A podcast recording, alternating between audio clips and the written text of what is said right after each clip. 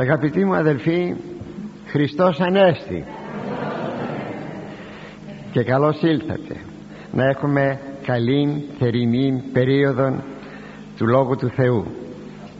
Με τη βοήθεια και πάλι του Αγίου Τριαδικού Θεού μας και της υπεραγίας Θεοτόκου στα σκηνώματα της οποίας φιλοξενούμεθα όλοι μας στο μοναστήρι της δηλαδή έχουμε μπροστά μας το κυβότιον με τον αδαπάνητον θησαυρών που είναι η Αγία Γραφή ο Λόγος του Θεού.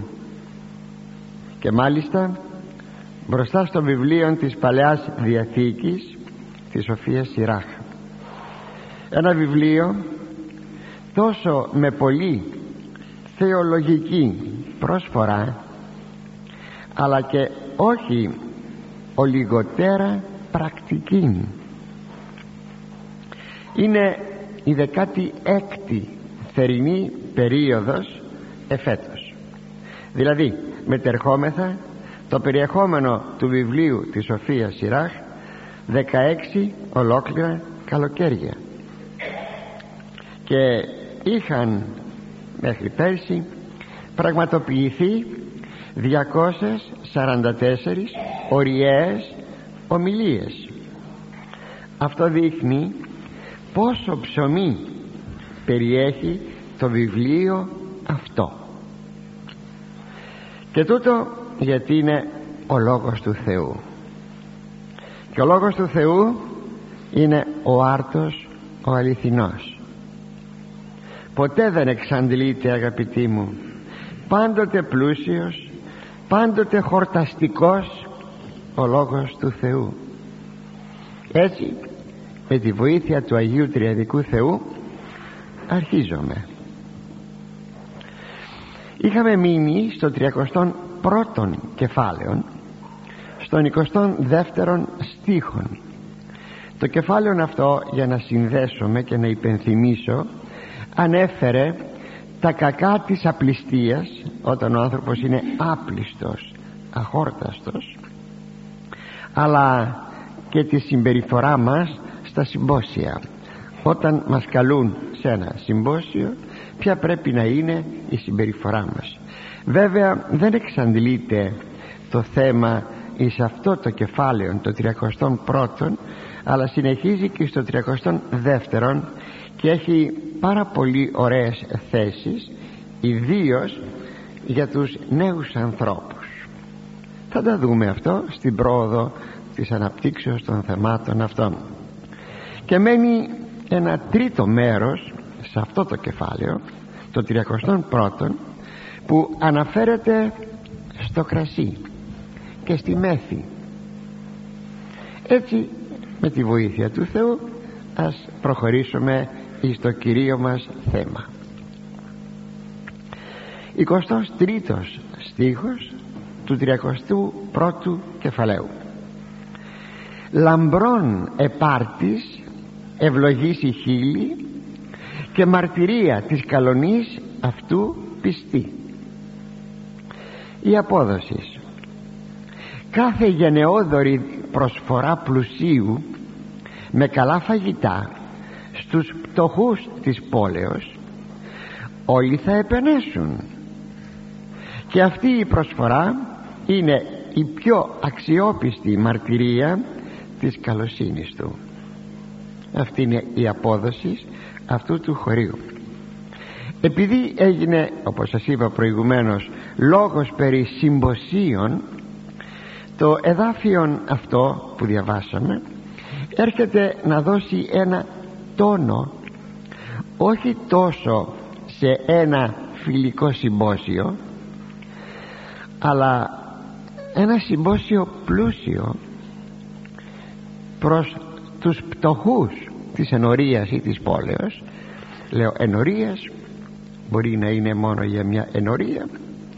Και το χωρίον αυτό μας θυμίζει τον λόγο του Κυρίου Ιησού Χριστού που μας είπε όταν πεις δοχή και αυτό το είπε ο Κύριος όταν κλήθηκε από κάποιον Φαρισαίο σε ένα τραπέζι και αποτείνεται προς τον πλούσιον αυτών Φαρισαίων και του λέει όταν πεις δοχήν δοχή, υποδοχή δηλαδή έχεις καλεσμένο σε τραπέζι καλεί πτωχούς να καλείς πτωχούς αναπήρους χολούς. Ο χολός είναι ο κουτσός τυφλούς. Και μακάριος έσυ και θα είσαι ευτυχής. Ότι ουκ έχουσιν ανταποδούν εσύ γιατί δεν έχουν να σου ανταποδώσουν και εκείνοι στο σπίτι τους με ένα πλούσιο τραπέζι. Ανταποδοθήσετε γάρση εν τη Αναστάση των δικαίων.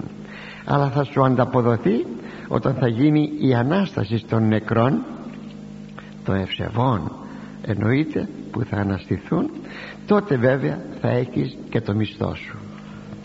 Αλήθεια πόσοι άραγε άνθρωποι υπάρχουν σήμερα που εφαρμόζουν τούτα τα λόγια του Χριστού; Θα έλεγε κανένας δεν σου αποκλείεται αδελφέ μου να κάνεις ένα τραπέζι σε φίλους σου σε συγγενείς σου αλλά μην περιοριστείς όμως εις τους φίλους και εις τους συγγενείς οι οποίοι όπως λέει ο Κύριος έχουν να σου ανταποδώσουν.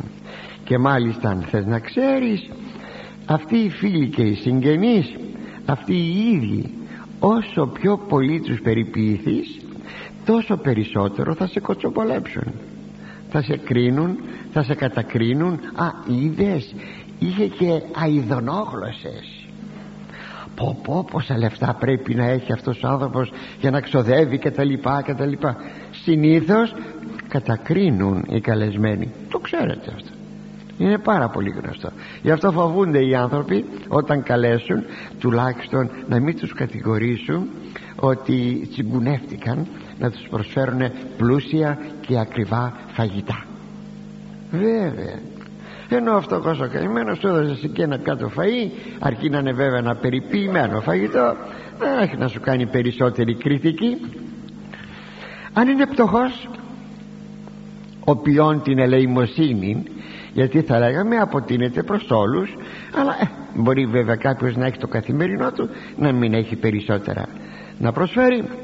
Τότε περιορίζεται να δώσει ένα γεύμα σε μια φτωχή οικογένεια. Αυτή η φτωχή οικογένεια να τη δώσουμε σήμερα να φάνε λίγο καλύτερα μέσα σε μια μέρα της εβδομάδας ας πούμε Κυριακή μια που αυτοί οι άνθρωποι είναι πολύ πολύ φτωχοί. Αν είναι πλούσιος ε, τότε μπορεί να δώσει περισσότερα. Ασφαλώς. Μας θυμίζει η περίπτωση αυτή της Σοφίας Σειρά το εδάφιο αυτό το εδάφιο που διαβάσαμε τα συσίτια μέσα σε μια πόλη. Αν υπάρχουν 10, 15, 20 ενορίες σε μια μεγάλη πόλη τότε κάποια ενορία μπορεί και δύο μπορεί και τρεις.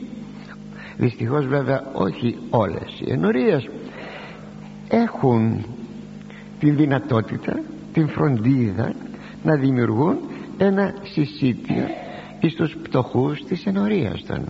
Είναι μια ευλογημένη περίπτωση. Πολύ ευλογημένη. Το να δημιουργούνται συσίτια στις ενορίες. Ανακουφίζονται πάρα πάρα πολύ πτωχοί άνθρωποι. Τουλάχιστον έχουν ένα αξιόλογο φαγητό μια φορά την ημέρα. Ας πούμε το μεσημεριανό φαγητό. Σε αυτά τα συσίτια προσφέρονται βέβαια κυρίως από τους έχοντας χρήματα. Μπορεί να μην μπορείς να κάνεις ένα τραπέζι σε 100-500 ανθρώπους δώσει όμως τον οβολόν σου και όλοι αυτοί οι οβολοί όταν συγκεντρωθούν τότε βεβαίως φτιάχνουν ένα πολύ καλό συσίτιο για πολλούς ανθρώπους. Σε αυτά τα συσίτια έτσι προσφέρονται και χρήματα ό,τι μπορεί κανένας. Λίγα λίγα. Πολλά πολλά. Και τρόφιμα μπορούν να προσθεθούν. Αλλά προσφέρεται όμως και η διακονία κάποιων προσώπων. Πηγαίνουν κάποιοι άνθρωποι κυρίως γυναίκες, κυρίες οι οποίες επιμελούνται το μαγείρεμα την Παρασκευή δηλαδή του φαγητού την προετοιμασία του φαγητού αλλά και τη διανομή του. Είναι πάρα πολύ σπουδαίο. Δεν έχεις χρήματα. Έχεις όμως δυνάμεις σωματικές να μπορείς να διακονήσεις. Έτσι μπορεί κανείς να ασκεί την ελεημοσύνη του καθεονδήποτε τρόπον. Όπως ακόμα μπορεί να προσέλθουν άνθρωποι οι οποίοι ή θα πάρουν το φαγητό για το σπίτι τους ή θα καθίσουν σε κάποια τραπέζια εκεί στην ενορία να πλησιάσει μια κυρία που διακονεί προσέξτε με χαμόγελο με καλοσύνη. Και αυτό δίνει πάρα πολύ κουράγιο στον άνθρωπο εκείνον ο οποίος παίρνει αυτή τη χάρη την ελεημοσύνη. Με ένα χαμόγελο σας το ξαναλέω. Ίσως να ερωτήσει ακόμα ξέρω εγώ πως πάει η υγεία σου; Ένα πρόσωπο μια γιαγιούλα ένας παππούλης πως πάει η υγεία σου και τα λοιπά. Ε, αυτό με την καλή σημασία κολακεύει. Δηλαδή ικανοποιεί ευχαριστεί. Να κοίταξε με ρώτησε η κυρία αυτή ε, πως πάει η υγεία μου. Δεν είναι πολύ ωραίο. Δεν είναι δείγμα μιας πολλής αγάπης. Ε, όλα αυτά βεβαίως είναι αρεστά στο Θεό ο Θεός έτσι τα θέλει όλα αυτά. Ήθε θα λέγαμε οι φιλάνθρωπες αυτές εκδηλώσεις να πολλαπλασιάζονται σε μίαν πόλη και στις ενορίες επαναλαμβάνω δεν μπορεί να είναι ένα φαινόμενο της πόλεως μοναδικών τεράστιων. Όχι θα είναι επιμερισμένη αυτή η προσφορά. Πολύ ωραία ξαναλέγω στις ενορίες γιατί πρέπει να φαίνεται η εκκλησία και στον τομέα αυτόν είναι όμως και το αντίθετο αγαπητοί μου. Ακούστε τι λέγει η Σοφία Σειρά είναι ο επόμενος στίχος. Ο 24ος πονηρό επάρτο διαγωγής η πόλης και η μαρτυρία της πονηρίας αυτού ακριβής δηλαδή απέναντίας οι πολίτες θα αγανακτήσουν εννοείται οι πτωχοί πολίτες κυρίως όταν η παράθεση φαγητών από πλούσιον άνθρωπο είναι πενιχρή, είναι φτωχή. Και η πενιχρότητα αυτή της προσφοράς είναι μάρτης αδιάψευστος της τσιγκουνιάς του. Κοίταξε ο τσιγκούνης τι μας έδωσε. Εκεί ένα ντοματόριζο και α, βέβαια θα λέγαμε είναι η περίπτωση το να δώσεις κάτι και αυτό να είναι φροντισμένο περιποιημένο. Θα το δούμε. Έτσι λοιπόν βλέπουμε ότι υπάρχουν και εκείνοι που προσφέρουν αλλά με πολύ πολύ σφιχτό χέρι. Και κατωτέρας ποιότητας φαγητά προσφορά και με υπολογισμό πολλάκις. Ναι να πούν κάτι καλό για αυτόν. Βέβαια πετυχαίνει το αντίθετο. Όλα αυτά βέβαια δεν μπορούν να κρύψουν τη φιλαργυρία την τσιγκουνιά ενός ανθρώπου. Ο φιλάργυρος θέλει και ευεργετικός να φαίνεται όχι να είναι να φαίνεται αλλά και να μην ξοδεύει. Γι' αυτό η ποιότητα της προσφοράς είναι κατώτερη. Ο Κύριος μας είπε ότι δεν θα χάσουμε το μισθό μας αν προσφέρουμε ένα ποτήρι κρύο νερό. Η απορία σας γιατί πρέπει το νερό να είναι κρύο; Γιατί δείχνει την προθυμία σου στην ποιότητα της προσφοράς σου. Αν βαριέσαι παίρνεις από τη βρύση αν είναι καλοκαίρι μάλιστα παίρνεις από τη βρύση της κουζίνας σου ένα ποτήρι το γεμίζεις νερό και το δίνεις σε αυτόν ο οποίος σου ζήτησε νερό. Αλλά το νερό της βρύσης παίρνω τις σημερινές τις σύγχρονες πραγματικότητες είναι ζεστό. Δεν είναι καλό. Όταν όμως βάλεις από το ψυγείο σου ή είσαι στο χωριό και πας εκείνη την ώρα να αντλήσεις από το πηγάδι σου ένα ποτήρι δροσερό νερό αυτό δείχνει επιμέλεια. Δείχνει ότι προσέχεις την ποιότητα. Δεν μπήκε λοιπόν ε, στην Αγία Γραφή το θέμα αυτό το κρύο νερό τυχαία. Πρέπει να το προσέξουμε. Γιατί δείχνει θα επαναλάβω την προθυμία σου και την ποιότητα της προσφοράς σου. Ό,τι προσφέρομαι αγαπητοί πρέπει να βυθίζεται πρώτα μέσα στην αγαθή μας καρδιά. Εξάλλου μας παραγγέλει ο Παύλος και μας λέγει ότι εξού και διού και εις αυτόν τα πάντα. Είναι μια πολύ πολύ μικρή φρασούλα. Θα παρακαλούσε να τη θυμόσαστε. Εξού και διού και εις αυτόν τα πάντα. Τι θα πει αυτό; Ότι όλα θα είναι από τον Κύριο. Εξ ου εκ του οποίου. Και ε, δι ου. Και όλα θα είναι με τη βοήθεια του Κυρίου. Και εις αυτόν τα πάντα και όλα θα αποβλέπουν εις τον Κύριον. Από τον Κύριον με τον Κύριον και δια τον Κύριον. Δηλαδή για τη δόξα του.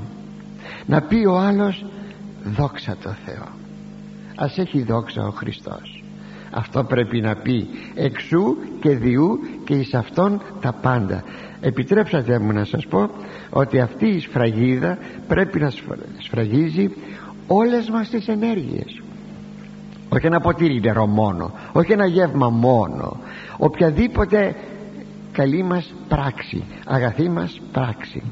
Μόνο τότε η προσφορά μας παίρνει διαστάσεις αιωνιότητος και μόνο τότε μπορούμε εμείς να ωφεληθούμε. Εκείνο που είπε ο Κύριος θα σου ανταποδοθεί την ημέρα της Αναστάσεως των νεκρών που σας είπα προηγουμένως αυτό θα συμβεί μόνον όταν υπάρχει η σφραγίδα εξού και διού και εις αυτόν τα πάντα.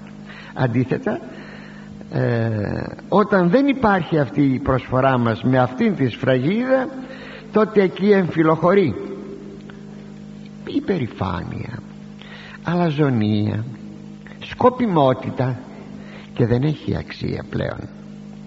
Τέτοια πράγματα μπορεί να κάνουν οι ουμανισμοί οι ανθρωπισμοί ό,τι θέλετε πείτε και πάρετε. Το θέμα όμως δεν είναι από το Χριστό για το Χριστό από τον Χριστό με το Χριστό για το Χριστό. Δεν είναι. Και δεν αντέχει ξαναλέγω στην αιωνιότητα ας προσέχουμε λοιπόν αγαπητοί τα ελαττήριά μας τα ελαττήρια των πράξεών μας προπαντός των αγαθών μας πράξεων. Εκείνες οι αγαθές πράξεις οι οποίες υποτίθεται μας πληροφορούν ότι θα έχουμε ένα κέρδος. Ο χριστιανός ξέρει που είναι το κέρδος και ξέρει πως να τοποθετηθεί. Είναι όπως ακριβώς σας το ανέφερα και κλείνει αυτό το σημείο μια μικρή ενότητα πολύ μικρή ενότητα τα δύο αυτά χωρία και πηγαίνουμε σε μια λίγο μεγαλύτερη ενότητα που αναφέρεται όπως σας είπα από την αρχή στο κρασί και στη μέθη. Μη μου πείτε ότι ε, αυτά τα θέματα τα ξέρουμε ή τα υπονοούμε ή ε καλά τώρα δεν υπάρχει περίπτωση και να μεθύσουμε εμείς τώρα πως με ακούτε εσείς δεν υπάρχει. Που το ξέρεις; Που το ξέρεις; Μπορεί να μην μεθύσεις στο μέλλον να μέθησες στο παρελθόν. Και να είναι για σένα μια ευκαιρία να μετανοήσεις. Διότι η μέθη είναι αμάρτημα. Μην το ξεχνούμε. Ναι είναι ένα αμάρτημα το οποίο πολλές φορές το ρωτάμε στην εξομολόγηση σε ανθρώπους που έχουν, δεν έχουν ποτέ τους ενδεχομένως εξομολογηθεί. Το ρωτούμε. Και ύστερα μπορείς να γίνεις εσύ ο μεταφορέας στα παιδιά σου στους άλλους, στους συγγενείς σου, στους φίλους σου. Κάποιος από αυτούς ίσως να προσέχει το κρασί λέει προσέχω με την έννοια δίνω την προσοχή μου. Δηλαδή δεν προσέχω αυτό θα πει προσέχω το κρασί δηλαδή μ' αρέσει το κρασί να του πεις δύο καλά λόγια. Στο τέλος τέλος λόγος Θεού δεν είναι. Θα μιλήσουμε γι' αυτόν. Αφού είναι στη συνέχεια ως λόγος Θεού αυτό τώρα το θέμα το αντικείμενο που είναι η μέθη θα δείτε πόσα πράγματα θα βγουν και θα δείτε ότι πράγματι ο Λόγος του Θεού είναι σπουδαίος σημειώσατε ότι είναι 5-6 χωρία που αναφέρονται στο σημείο αυτό. Και πιθανότατα να μην τα εξαντλήσουμε σήμερα. Λοιπόν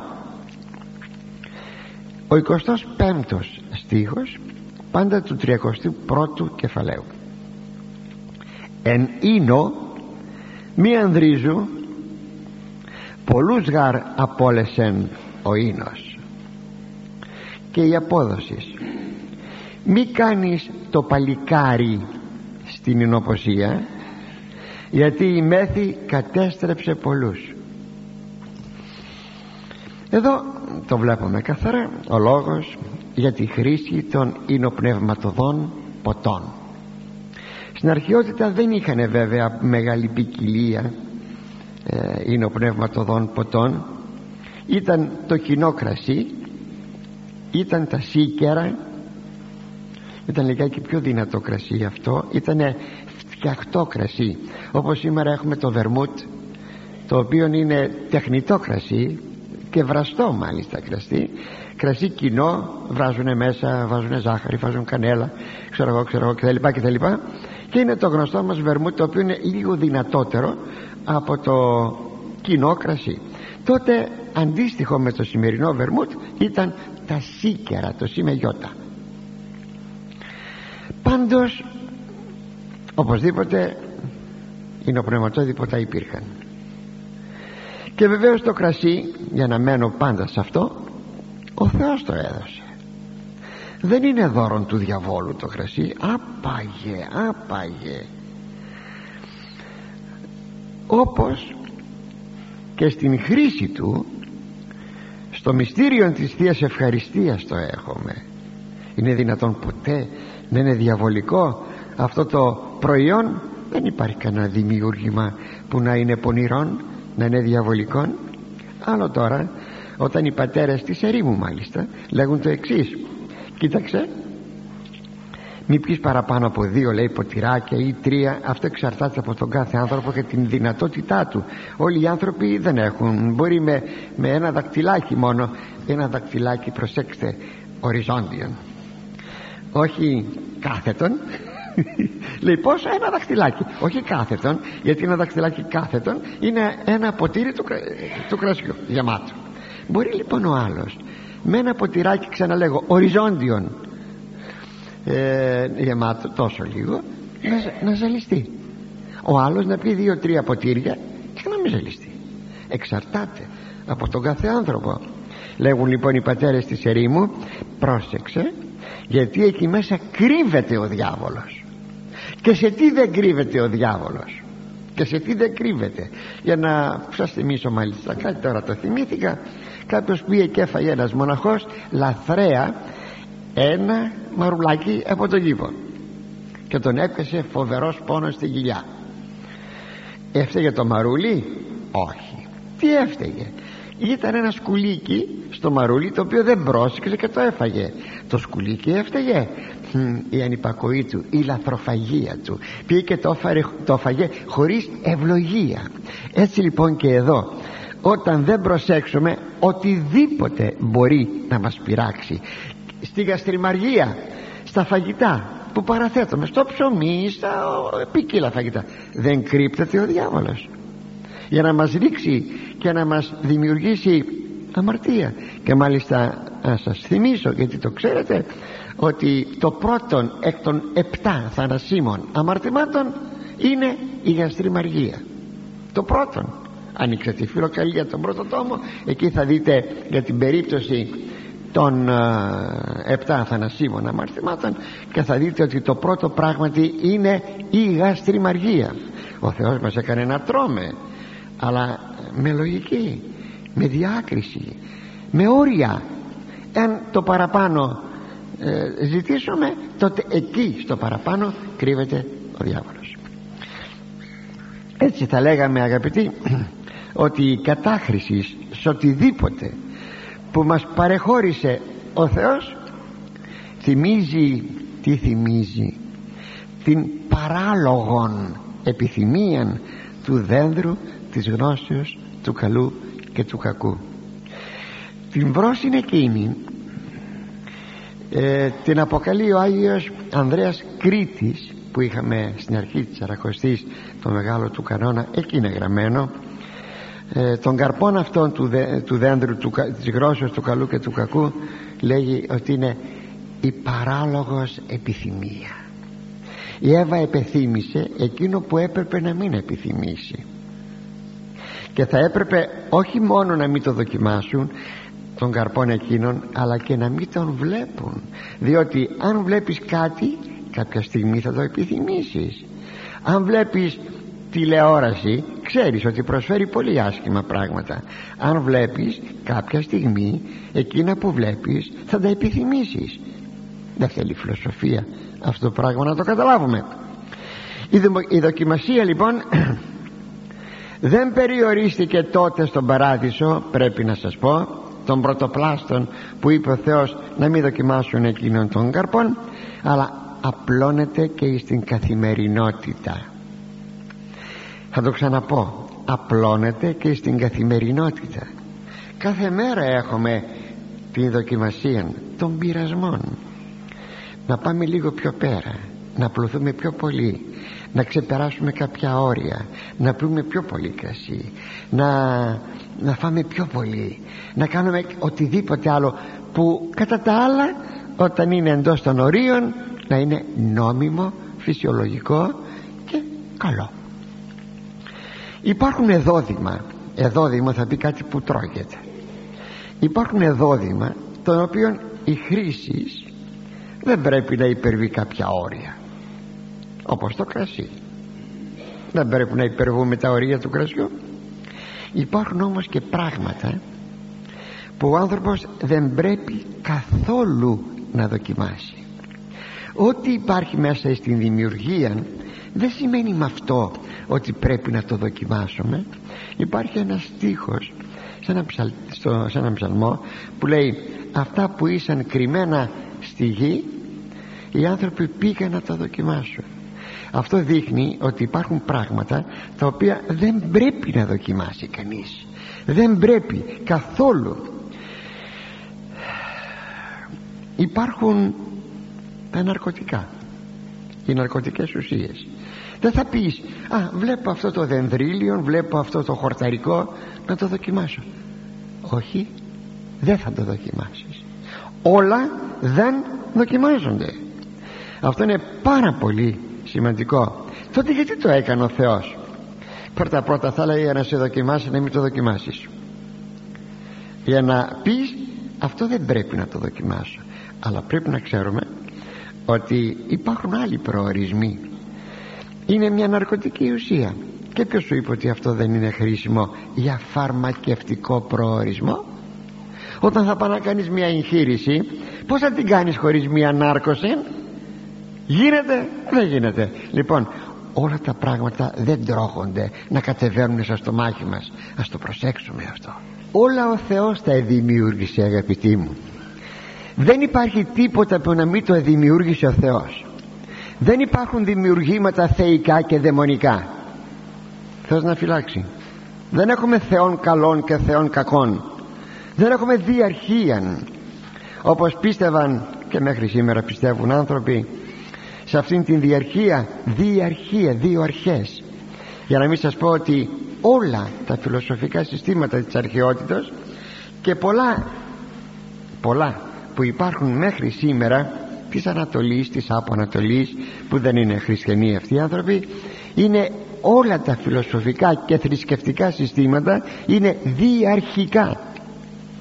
Ένας είναι ο Θεός.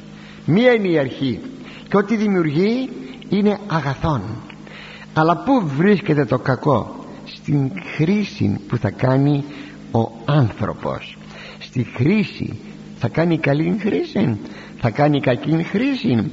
Και των δέντρων της γνώσεως του καλού και του κακού ο Θεός το έκανε. Δεν είχε τίποτα ο καρπός εκεί. Κάτι το θανατηφόρον. Όχι. Πού είναι το αμάρτημα; Στην παρακοή. Και όχι εις αυτόν καθεαυτόν των καρπών. Ποτέ. Ο Θεός να φυλάξει. Ένα στοιχείο μεταπτωτικό μετά την πτώση των πρωτοπλάστων είναι ότι ο άνθρωπος έχει χάσει αυτήν την φυσική και, και πνευματική διάκριση. Υπάρχει φυσική διάκριση να ξεχωρίσεις ακόμα και η γάτα έχει φυσική διάκριση. Επιτρέψτε μου να σας πω όταν έχει χιλόπονο πηγαίνει και τρώει ένα χορταράκι. Την έχετε δει; Αυτό λέγεται φυσική διάκριση. Αλλά ο άνθρωπος έχει και την πνευματική διάκριση που είναι δώρον του Αγίου Πνεύματος. Ωστόσο η χρήση του κρασιού για να επανέλθω επιτρέπεται αλλά ποτέ η κατάχρηση. Μπορούμε να πιούμε δεν είναι αμαρτία. Ξέρετε κάποτε υπήρξαν κάτι τέτοιες αιρέσεις ή εγκρατείτε μέσα στην εκκλησία. Υπήρξαν. Και μάλιστα αν θέλετε στην Βόρειο Αφρική επειδή το μυστήριο της Θείας Ευχαριστίας νομίζω είναι κορυφαία η περίπτωση αυτή που σας λέω ήταν άρτος και ίνος αυτοί οι λεγόμενοι εγκρατείτε και τα λοιπά δεν ήθελαν να χρησιμοποιήσουν το κρασί στο μυστήριο της Θείας Ευχαριστίας. Αλλά ξέρετε τι χρησιμοποιούσαν; Το γάλα. Ψωμί και γάλα. Αν διαβάσετε ε, το, εκείνο το πολύ ωραίο διήγημα η Βίβια Περπέτσο αδελφές της ε, ε, Περπετουής και τα λοιπά θα το βρείτε αυτό εκεί μέσα. Όπως και το τυρί αν δεν υπήρχε γάλα. Αυτό δεν είναι μία ακρότης φοβερή ακρότης. Αίρεσης λοιπόν όλα επιτρέπονται. Λέει ο Απόστολος Παύλος επειδή εγνώριζε ότι και στην εποχή του υπήρχαν τέτοιες τάσεις όπως ήταν των διαβοήτων γνωστικών τι λέει; Παν κτίσμα Θεού καλών και ουδέν απόβλητον το λέει και θετικός και αρνητικός. Κάθε κτίσμα του Θεού λέει είναι καλόν θετικός. Και τίποτα δεν είναι απόβλητο. Αρνητικός. Μετευχαριστίας λαμβανόμενον να πεις δόξα τω Θεώ. Βεβαίως. Και το κρασί σπουδαίο είναι. Ο Θεός το έκανε. Αλλά δεν θα πρέπει να υπάρχει όπως είπαμε η κατάχρησης παρά μόνο η χρήσης. Και το μέτρον ή τα όρια υπάρχουν βέβαια ξεχωριστά σας το έλεγα και προηγουμένως στον κάθε άνθρωπο ανάλογα με την ηλικία του, την δυνατότητά του την ιδιοσυγκρασία του και το καθεξής. Όταν λέγει εν ίνο μη ανδρίζου μη κάνεις τον παλικαρά στο κρασί ότι θα πιείς θα πιείς και δεν παθαίνεις τίποτα εδώ υπενήσεται ένα της ψυχής στοιχείων. Είναι η επίδειξης αντοχής ότι εγώ αντέχω ε, το στοιχείο του ανδρισμού. Όχ, όχ. αυτό ιδίως στους άνδρες και μάλιστα στους νεαρούς άνδρες νεαρά παιδιά το στοιχείο του ανδρισμού της υπεροχής. Ένας έφηβος θα μπορεί να καυκηθεί στους συμμαθητάς του την άλλη μέρα στο σχολείο ότι την προηγουμένη ακούστε εμέθησε. Δηλαδή μεγάλωσε. Δηλαδή ανδρώθηκε βλέπετε ότι στην υπέρβαση των ορίων υπάρχουν ψυχικά στοιχεία που είναι της αλαζονίας προϊόντα. Και εις το νέο όπως σας είπα πολλά τέτοια στοιχεία επικρατούν. Δεν είναι, δεν είναι μόνο να κάνουν τον παλικαρά στο κρασί ότι θα πιω και δεν θα με πειράξει. Είναι και άλλα πράγματα. Είναι η ταχύτητα. Τι είναι η ταχύτητα; Όταν ένα νέο παιδί παίρνει μια μοτοσυκλέτα ή ένα αυτοκίνητο νομίζει ότι με τον τρόπο αυτόν επιδεικνύεται αν αναπτύξει μεγάλη ταχύτητα. Παιδάκι μου θα σκοτωθείς. Μπα εγώ μπορώ εγώ προσέχω. Είναι η αλαζονία. Είναι ακόμα και τα τυχερά παιχνίδια. Και εδώ κάποιος καθηγητής εγκληματολογίας σημείωνε κάποτε σε ένα περιοδικό που είχα διαβάσει ότι ένας μαθητής πιθανώς να σας το έχω ξαναπεί ένας μαθητής τελευταίας τάξης του Λυκείου έπαιζε χαρτιά με άλλα παιδιά. Σε ένα σπίτι οι μεγάλοι παίζανε παραπέρα. Οι γυναίκες συνήθως χωριστά οι άνδρες χωριστά τα παιδιά χωριστά. Ναι ναι παίζουν και τα παιδιά. Τα, τα, ε, τους δημιουργούν μοίηση είναι οι μεγάλοι. Ε, κάποια στιγμή λοιπόν η μάνα του έχανε και ήθελε βέβαια να συνεχίσει το παιχνίδι και πήγε στο γιο ο οποίος κέρδιζε και του είπε δώσ' μου χρήματα ας πούμε δανεισέ μου του λέει θα σου δανείσω αν μου δώσεις το δαχτυλίδι σου ενέχειρον ωραία οικογενειακή αγωγή ε να μην βασκαθεί που λένε. Και την άλλη μέρα το πρωί στο σχολείο ο νεαρός επεδείκνυε το δακτυλίδι της μάνας του που το πήρε ως ενέχειρον που κέρδισε στα χαρτιά. Ωραία αγωγή ε, ωραία αγωγή. Το διάβασα σε ένα άρθρο ενός ε, καθηγητού της εγκληματολογίας του Πανεπιστημίου Αθηνών. Έτσι λοιπόν όπως βλέπετε κάνουμε τον παλικαρά. Και στα ναρκωτικά κάνουμε τον παλικαρά. Αν και εκεί ξέρετε είναι πολυσύνθετα πράγματα αυτά. Μπορούμε πολλά κίνητρα να ανακαλύψουμε. Τώρα επειδή ο λόγος όπως τα λέμε γι' αυτό σας λέγω ο νέος θέλει να επιδειχθεί. Δεν ξέρουν οι νέοι ότι αν πάρουν ναρκωτικό θα πάθουν μεγάλη ζημία και πιθανώς ισοβία ζημία. Και ακόμη ότι μπορεί να πεθάνουν. Το ξέρουν δεν είδαν, δεν άκουσαν, δεν διάβασαν σε εφημερίδες. Και όμως πηγαίνουν εκεί. Τι, οι άλλοι παθαίνουν που είναι κορόιδα. Όχι εγώ. Εγώ δεν θα πάθω τίποτα.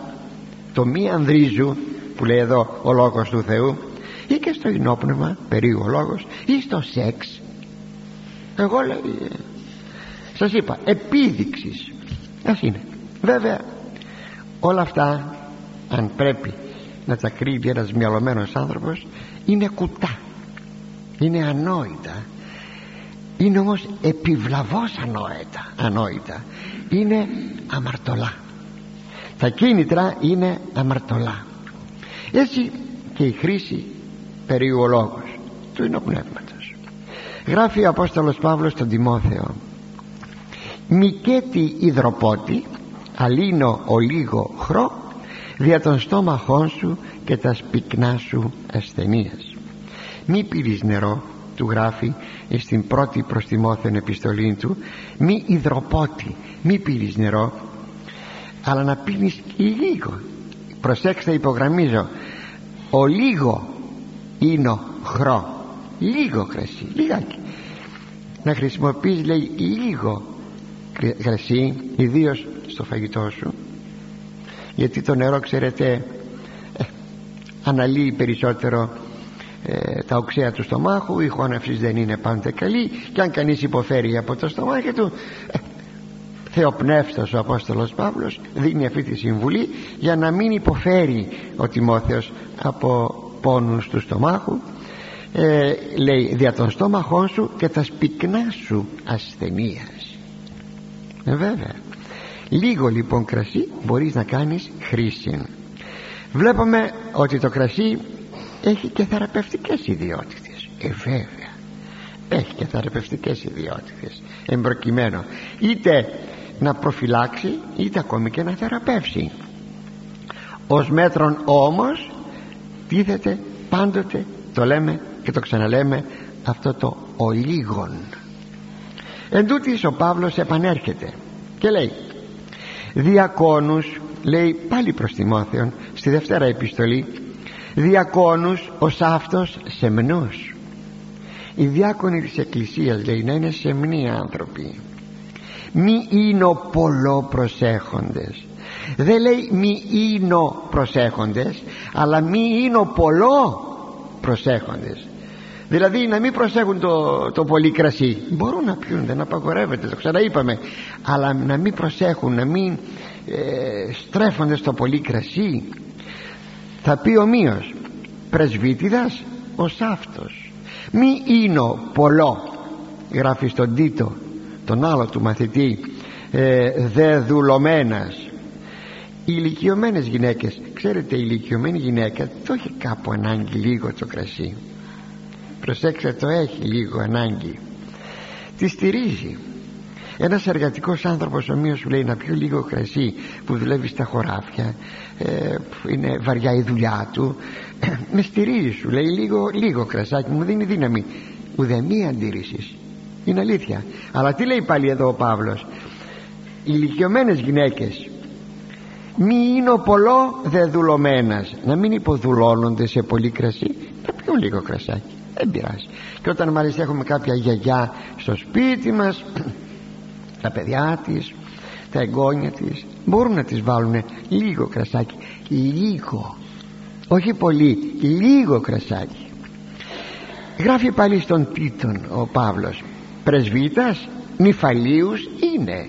Νυφάλιος κατά λέξη το ρήμα νύφο ήτα και ωμέγα νύφο θα πει εγκρατεύομαι ίνου αυτό θα πει νύφο.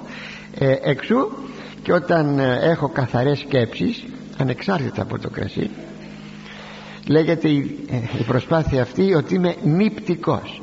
Από εκεί κατάγεται, παράγεται η έννοια νυπτικοί πατέρες. Δηλαδή η θεολογία η νυπτική που λέμε είναι να έχεις καθαρό μυαλό. Καθαρό μυαλό έχεις όταν όχι μόνο δεν πίνεις κρασί το οποίο ζαλίζει αλλά και δεν ζαλίζεσαι από πονηρές σκέψεις. Δεν έχεις πονηρές σκέψεις. Συνεπώς ζεις μία νυπτικότητα. Λοιπόν νυφαλίους είναι. Θέλω λέει πρεσβήτε εδώ πρεσβήτης είναι ο ηλικιωμένος άνθρωπος ο παππούλης. Και αυτός λέει να είναι νυφάλιος. Έμεσος υπενιγμός μη φτάνουν να μεθούν βέβαια πάρα πάρα πολλοί παλαιοί τώρα παππούδες πάνε στο καφενείο ιδίως στα χωριά. Ή σε κανένα ταβερνάκι εκεί ε, και δώσ' του και δώσ' του και δώσ' του και δώσ' του. Όχι όχι. Λένε οι πατέρες της ερήμου όταν είσαι μόνος σου λέει μη πίνεις κρασί. Όταν είσαι με άλλους πιες λιγάκι. Έτσι και εδώ θα λέγαμε μια παράλληλη συμβουλή. Σπίτι σου πιες λίγο κρασί. Λίγο πάντα ε; Όχι στην ταβέρνα. Όχι. Εκεί η παρέα και μάλιστα εκείνο το χαρακτηριστικό μια πλαϊνή παρέα σου στέλνει δια του σερβιτόρου μία μπουκάλα κρασί και λέει σου την κερνάμε εμείς μετά μια άλλη παρέα παραπέρα σου την κερνάμε εμείς και επειδή κερνούν και επειδή δεν πρέπει να τους ακούστε εδώ να τους στενοχωρήσουμε τους ανθρώπους αφού μας κέρασαν. Είναι λέει ντροπή είναι το τσιρλοφιλότιμον τσιρλοφιλότιμον ναι. Θα πεις ευχαριστώ πάρα πολύ αλλά δεν μπορώ πιο παραπάνω μπορεί να πει κανείς απεριορίστος σερβίρεις εσύ σερβίρεις εσύ και μια φορά για κάτι τραγικό αλήθεια πήγε ένας καινούργιος παπάς σε ένα χωριό δικό μας χωριό της Μητροπολιτικής μας περιφερειάς. Και μερικοί ανόητοι αλλά και κακοήθεις ξέρετε τι σκέφτηκαν. Να μεθύσουν τον παπά για να τον ξεφτυλίσουνε. Και τον πήραν στην ταβέρνα και από μένα ένα ποτηράκι και από μένα ένα ποτηράκι να μην χαλάει το χατήρι όλων. Και μέτρησε ο παπάς. Και μετά ξέρετε τι έκαναν την άλλη μέρα; Τι λέγανε στον κόσμο να ο παπάς μέθησε τον ξεφτέλησαν φοβερό πράγμα αυτό. Φοβερό πράγμα. Προχωρώ.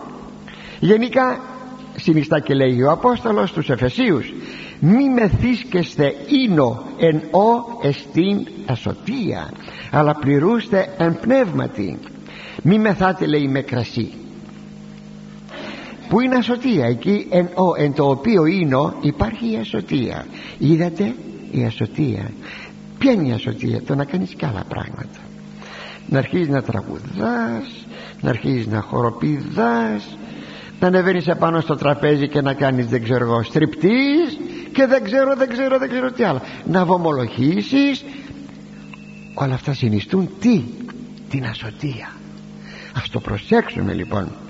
Και στη συνέχεια αλλά πληρούστε εν πνεύματι. Αλλά να γεμίζετε από πνεύμα Άγιο ξέρετε τους μαθητάς τους απεκάλεσαν οι κακεντρικοί φαρισαίοι την ημέρα της Πεντηκοστής που έδειχναν ενθουσιαστικές τάσεις ενθουσιασμό ότι είναι γλεύκους με μεστομένοι ότι είναι ήπιαν κρασί μέθησαν και ο Απόστολος Πέτρος λέει τι λέει μεσημέρι είναι τέτοια ώρα δεν πίνουν τέτοια ώρα λέει κρασί για να μεθύσουν οι άνθρωποι αλλά τη μέθη ποιος την έδωσε το πνεύμα το Άγιος είναι το ενθουσιαστικό στοιχείο στη ζωή μας.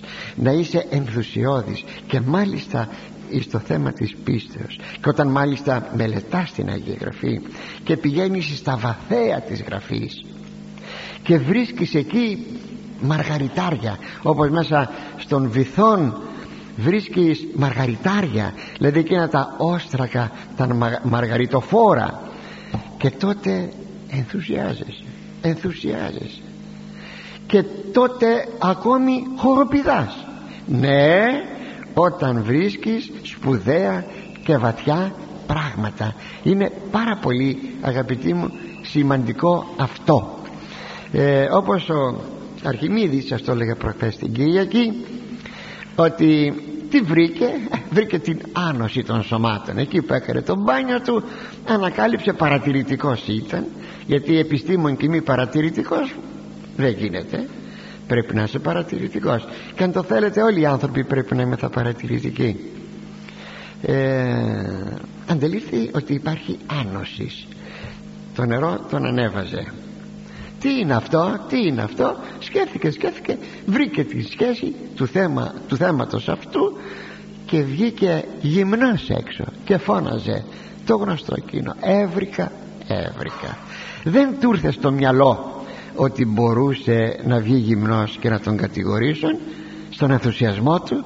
Αυτός είναι ωραίος ο γόνιμος ενθουσιασμός.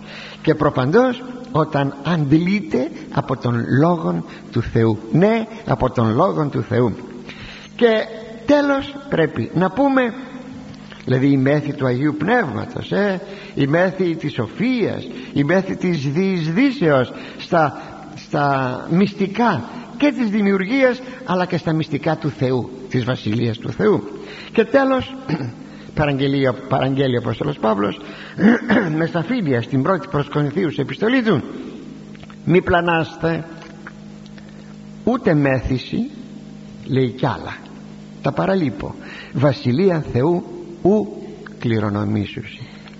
Ο μέθησος λέει δεν μπαίνει στη βασιλεία του Θεού.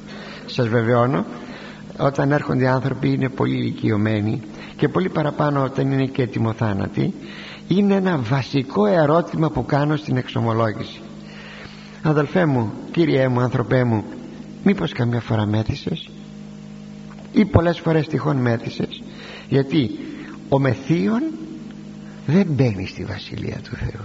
Αυτό να το ξέρουμε. Και επειδή λένε ε βράδερ ένα κρασάκι ένα ποτηράκι έπινα. Ε λίγος ζαλιζόμουν ε προσέξτε γι' αυτό λέει ο Απόστολος Παύλος μη πλανάστε.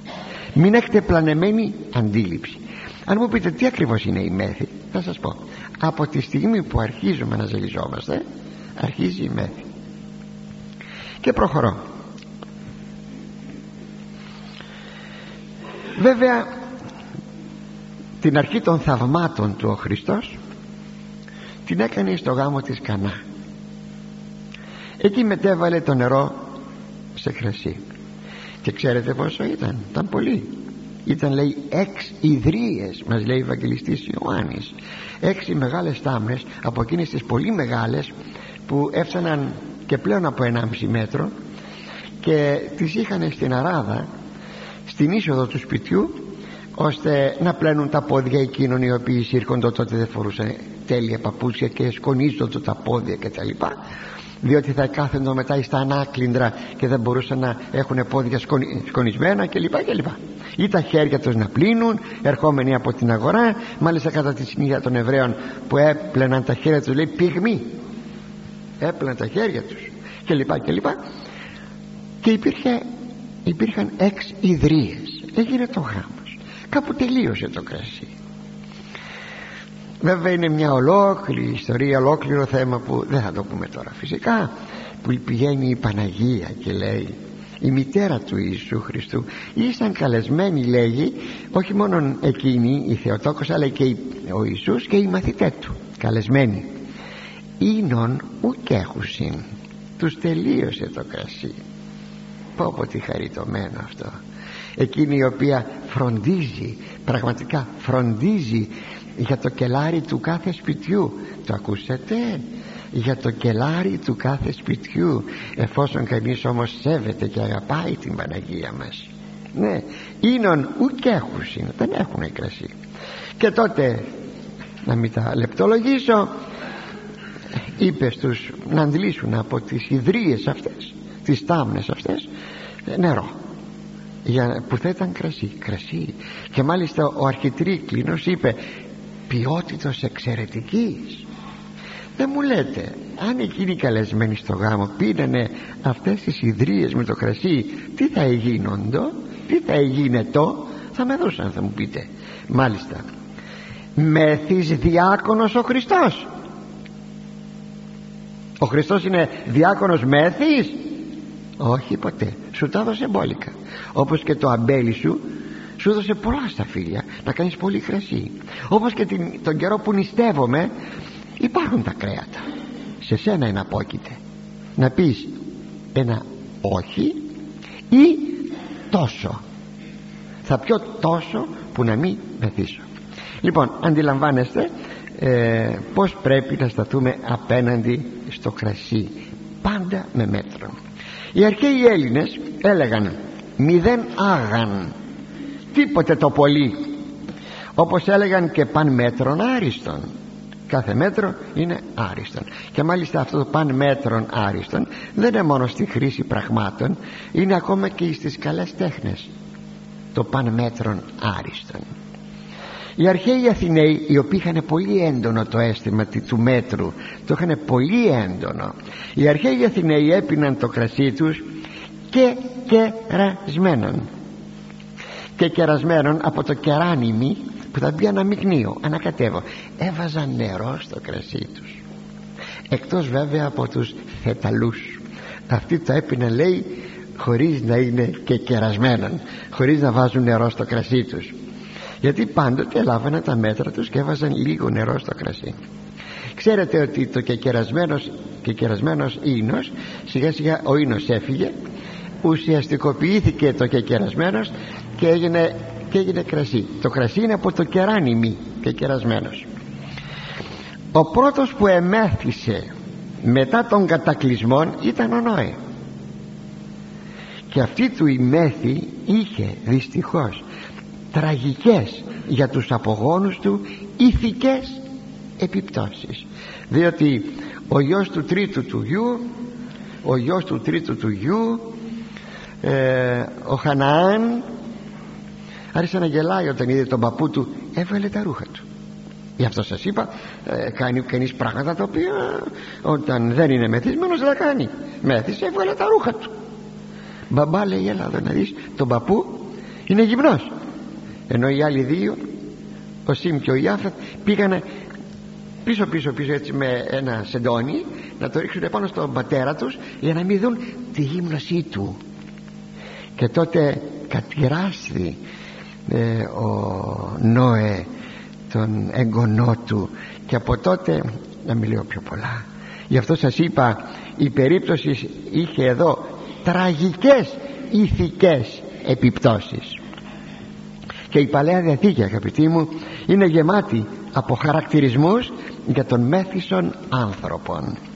Λέγει το βιβλίο των παροιμιών πας μέθησος και πορνοκόπος πτωχεύσει.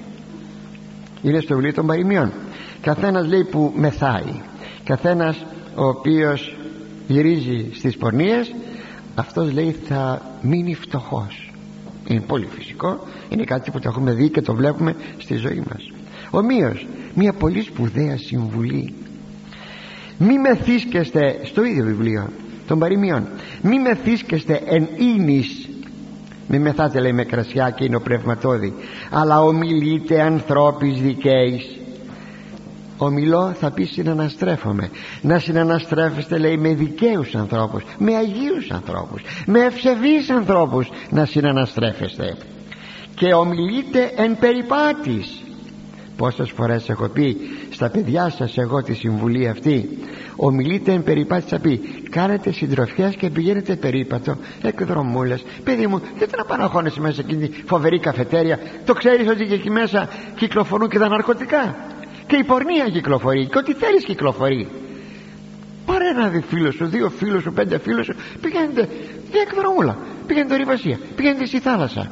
Και το χειμώνα πάμε στη θάλασσα. Δεν πάμε μόνο το καλοκαίρι για να κάνουμε μπάνιο κουβεντιάστε ωραία πραγματάκια. Θα ωφεληθείς. Είδατε αυτό; Ε, ο, και ομιλείτε να κάνετε συντροφιά εν περιπάτης. Πολύ σπουδαίο. Να πως λύεται το πρόβλημα της ψυχαγωγίας. Εάν γάρ εις τα σφιάλας και τα ποτήρια δώσ τους οφθαλμούς σου αν δώσεις τα μάτια σου λέει στις φιάλες και τα ποτήρια ύστερον ύστερον περιπατήσεις γυμνότερος υπέρου. Ύστερα θα ζήσεις πιο γυμνός από το γουδόχερο. Ο ύπερος είναι το γουδόχερο. Δηλαδή θα μείνεις τι είναι το γουδόχερο γυμνό πράγμα είναι. Δηλαδή δεν θα πετύχεις τίποτα στη ζωή σου. Αγαπητοί μου ιδιαίτερα, ιδιαίτερα βαρύτητα έχουμε και στη μέθη της γυναικός μπορεί η γυναίκα να μεθά; Βέβαια.